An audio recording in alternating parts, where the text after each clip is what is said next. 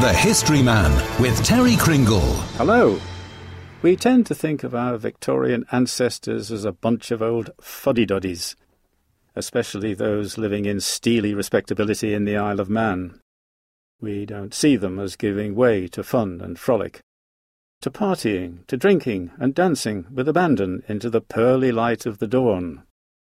But it seems they actually did know how to unbutton their waistcoats and loosen their stays when the occasion arose, as it did a hundred and sixty years ago, when Mr. John Senhouse Goldie Taubman, heir to the Nunnery Mansion House and Estates, celebrated his twenty-first birthday. John was the eldest of the four sons of the late Colonel Goldie Taubman, and his coming of age would make him the head of what was the grandest family in the Isle of Man, as well as master of the nunnery, to be known to many people as the Squire of Douglas. He had been educated at Eton, and left at the age of eighteen.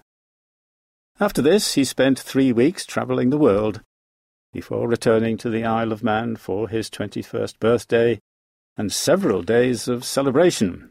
Of course, for a family like the Goldie Taubmans, it was incumbent upon them to think first of the poor people of Douglas.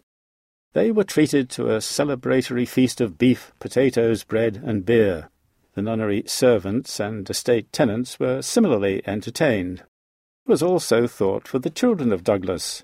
Nearly 1,700 of them, including those from the Barrack Street Ragged School, were entertained by a conjurer in a marquee set up in the nunnery grounds and given currant buns and lemonade.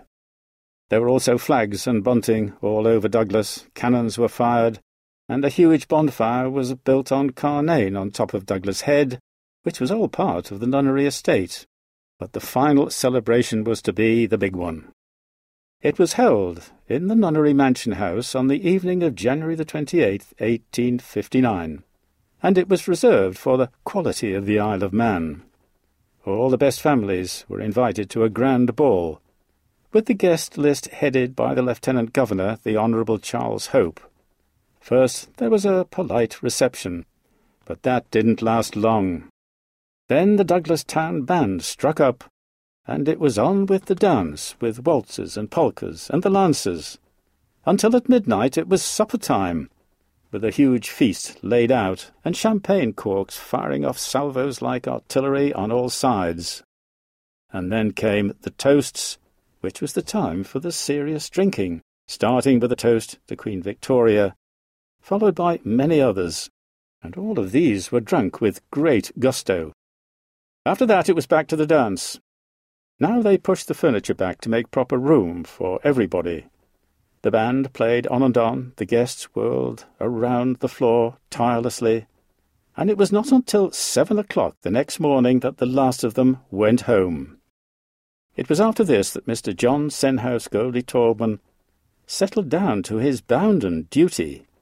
He gained election to the House of Keys, became Speaker, like his father, grandfather, and great-grandfather before him.